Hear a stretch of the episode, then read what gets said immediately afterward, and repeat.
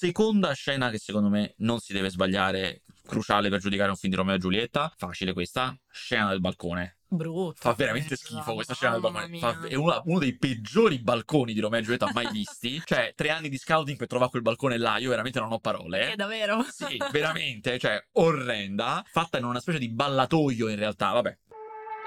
Dei molti adattamenti cinematografici di Romeo e Giulietta, quello di Renato Castellani è forse il più sconosciuto. Considerato ininfluente per l'evoluzione delle trasposizioni shakespeariane al cinema, animato da attori di scarsa fortuna, è comunque il vincitore della sedicesima edizione della Mostra di Venezia.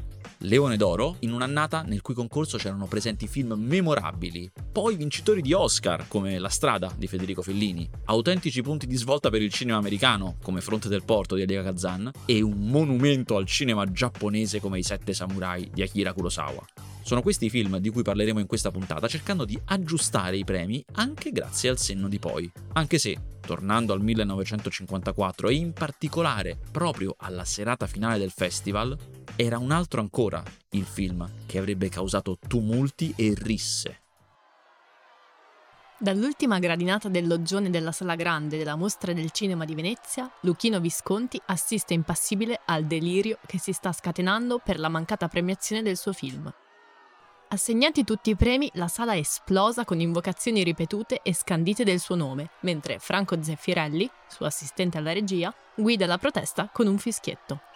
Esasperato, Moraldo Rossi, assistente di Fellini, che è stato premiato con un leone d'argento per La strada, dopo aver scavalcato varie poltrone, gli strappa il fischietto in una colluttazione con le maschere da cui esce con la camicia strappata. La situazione è fuori controllo, in quello che per lo storico Brunetta è uno dei finali della mostra più caldi di tutta la sua storia. A vincere è stato Giulietta e Romeo di Renato Castellani, una coproduzione tra Italia e Regno Unito, e ha suggellato un'edizione strana. La prima di un direttore tra i meno ortodossi, Ottavio Croce, di professione gioielliera a Venezia ma con lobby del cinema, fortemente voluto alla guida della mostra dal produttore Carlo Ponti e stipendiato simbolicamente con 120.000 lire, cosa riguardo alla quale dichiarò uno stipendio di questa entità sarebbe sufficiente per le piccole spese, non potrei permettermi neppure la 600 che mi serve per muovermi in questi giorni di punta.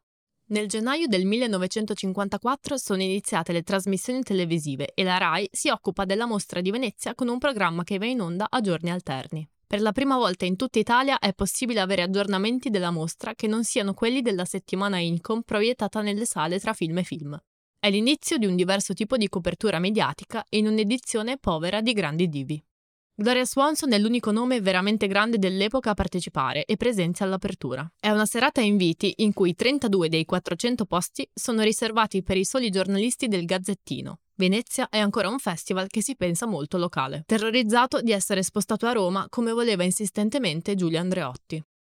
Il film proiettato durante l'inaugurazione è La finestra sul cortile di Alfred Hitchcock, che riceve un'accoglienza più che tiepida, definito dalla rivista Cinema una ciambella senza buco. È un festival snellito quello di Croce, in cui anche i premi sono ridotti, portandoli quasi a quelli attuali. Un solo leone d'oro, quattro d'argento e due coppe volpi. È abolita però anche la commissione che seleziona i film. Ogni paese sceglie quale dei propri inviare. La Biennale non opera nessun controllo. Eppure, come sempre, le scelte più criticate sono anche le più triviali, come quella di proiettare un paio di film in concorso ogni sera, di cui il secondo finisce tra l'una e le due di notte, con pubblici addormentati o che, in ordine sparso ma ininterrotto, da un certo momento lasciano la sala.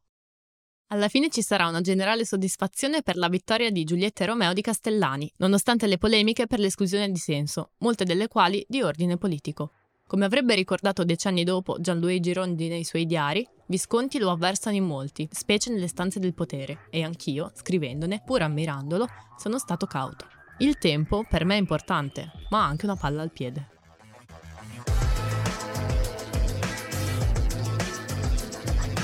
Io sono Bianca Ferrari e con Gabriele Niola vi raccontiamo le storie di 5 tra i leoni d'oro più discutibili della mostra del cinema di Venezia, almeno secondo noi.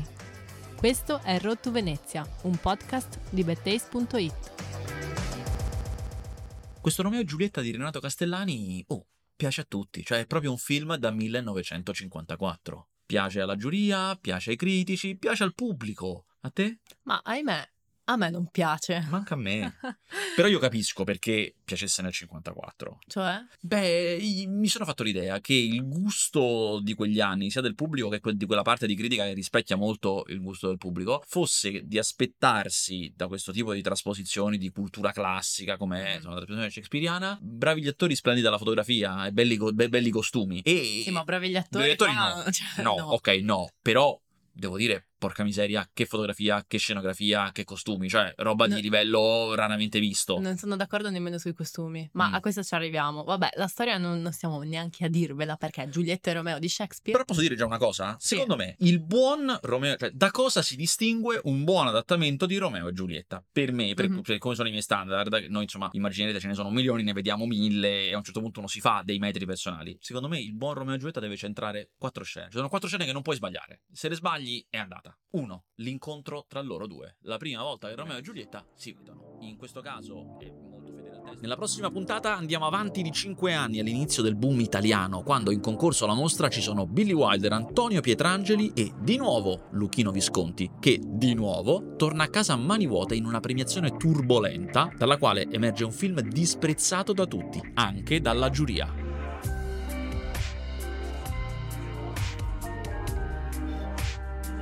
Road to Venezia è un podcast condotto da Bianca Ferrari e Gabriele Niola e prodotto da Gabriele Niola per bedtaste.it. Disponibile per gli abbonati a Bedtaste Plus. I brani Alphaville e Soen sono di Le Piccole Morti per Ghost Factory Records and Arts. Trovate tutte le informazioni su plus.bedtaste.it.